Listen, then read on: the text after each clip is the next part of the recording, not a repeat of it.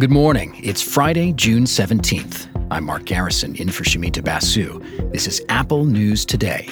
Each morning, hear about some of the most fascinating stories in the news and how the world's best journalists are covering them. We now know a lot more about John Eastman, the lawyer advising Trump on overthrowing the election.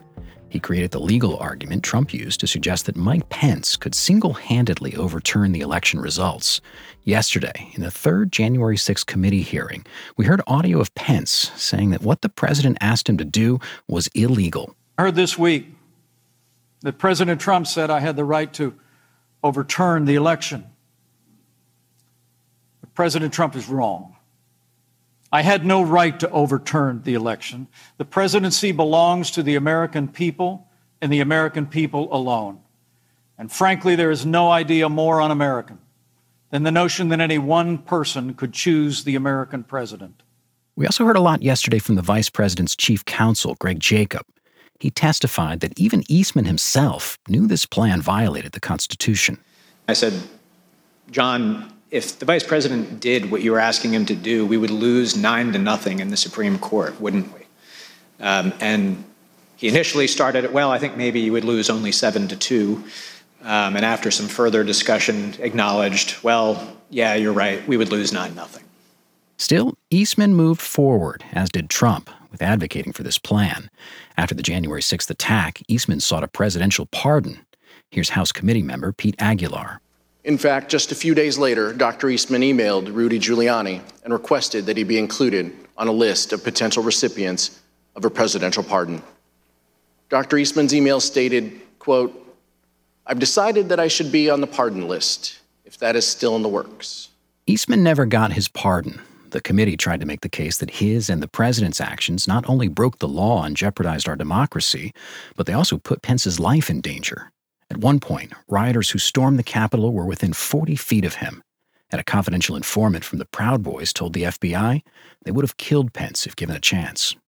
There are a lot of questions about whether the Department of Justice will explore criminal charges as a result of these hearings, and there's some interesting tension playing out right now around that issue. The DOJ says the committee's hindering its criminal investigation by not sharing transcripts of witness interviews. Committee Chair Bennie Thompson says the committee will cooperate, but that the DOJ has to be patient. And we know at least one important person was watching yesterday.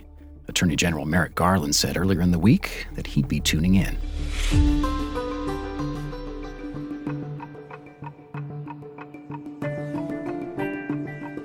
In the backdrop of the January 6th hearings is the anniversary of the Watergate break in.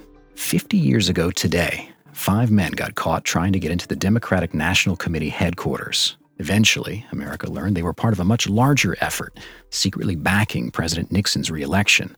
Their arrest was the beginning of his downfall, and more. Watergate was a constitutional crisis. Dan Balz is chief correspondent at the Washington Post. I mean, we obviously had never seen anything like it. It, it was the central story of our time, and we were all revolving around it in one way or another. His latest piece focuses on the enduring impact of that central story and how it fundamentally changed the country. I think you have to think of Watergate as part of a several year moment in American history where we went from a time of idealism and trust to a time of shattered idealism and shattered trust.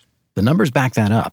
In 1964, more than three quarters of Americans told pollsters they trusted their government. A decade later, through the Vietnam War, assassination of Martin Luther King, and Nixon's resignation, that trust number had fallen to 36%. It has never gotten back to pre Watergate levels. And Balz says one irony of this is Congress, governmental institutions, they basically did their jobs dealing with Watergate.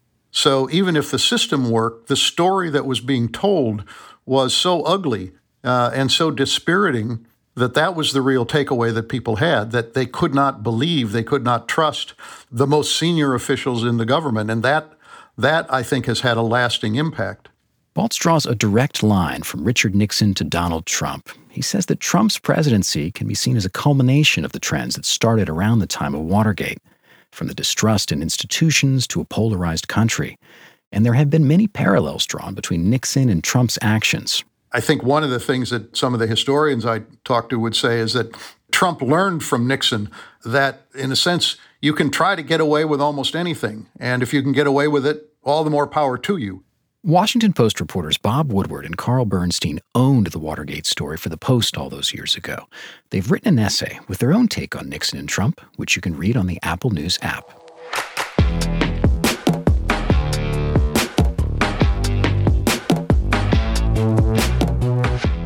NBA has a new champion. Here's the moment Golden State took down Boston last night.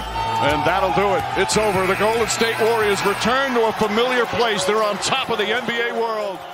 The, the Warriors beat the Celtics to win their first title since 2018. They became the first team ever to go from the NBA's worst record to a championship in a three season span. Here's Apple News sports editor Erik Malinowski. They were down 14 to 2, uh, four minutes into this game. And you're thinking, well, we are definitely heading back to San Francisco for a game seven on Sunday. And then they turned it around. Their defense woke up. From there, they were able to dominate against the younger and very aggressive Celtics. Malinowski wrote the book on the Warriors. It's called Betaball. His key takeaway from last night is the Most Valuable Player Award winner. The biggest thing that anyone is going to remember is, in fact, the play of Steph Curry. This was, in many ways, a capstone on what is already really a legendary career in the NBA.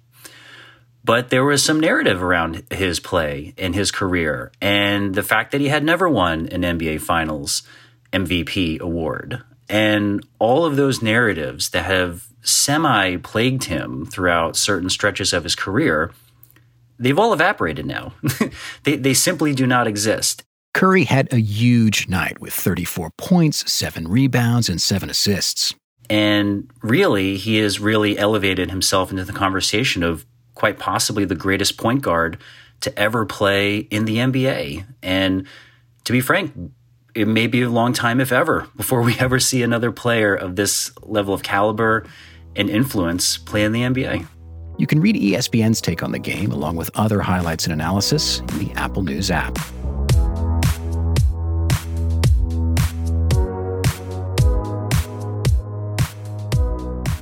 Psychologist Laurie Santos teaches the most popular course at Yale. The first time I taught the class, which was in 2018, a quarter of the entire Yale student body enrolled in the class. So over a thousand students. We had no classrooms on campus that could fit all these people, so we had to teach the class in a concert hall.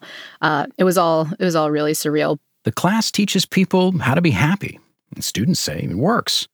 The demand for it led to the creation of a free online version. Millions of people have taken it, including someone we know. A little more on that in a bit.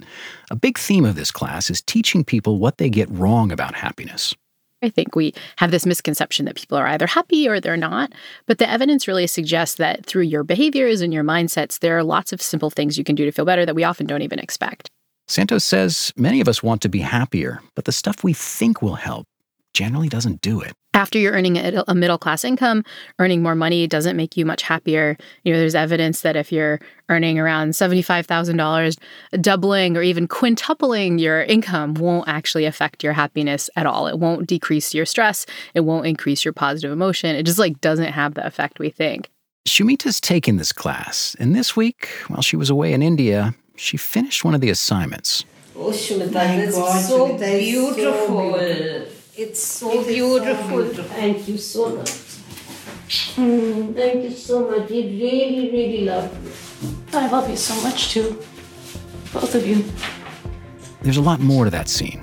You can hear it along with Shumita's whole conversation with Laurie Santos on this weekend's episode of In Conversation.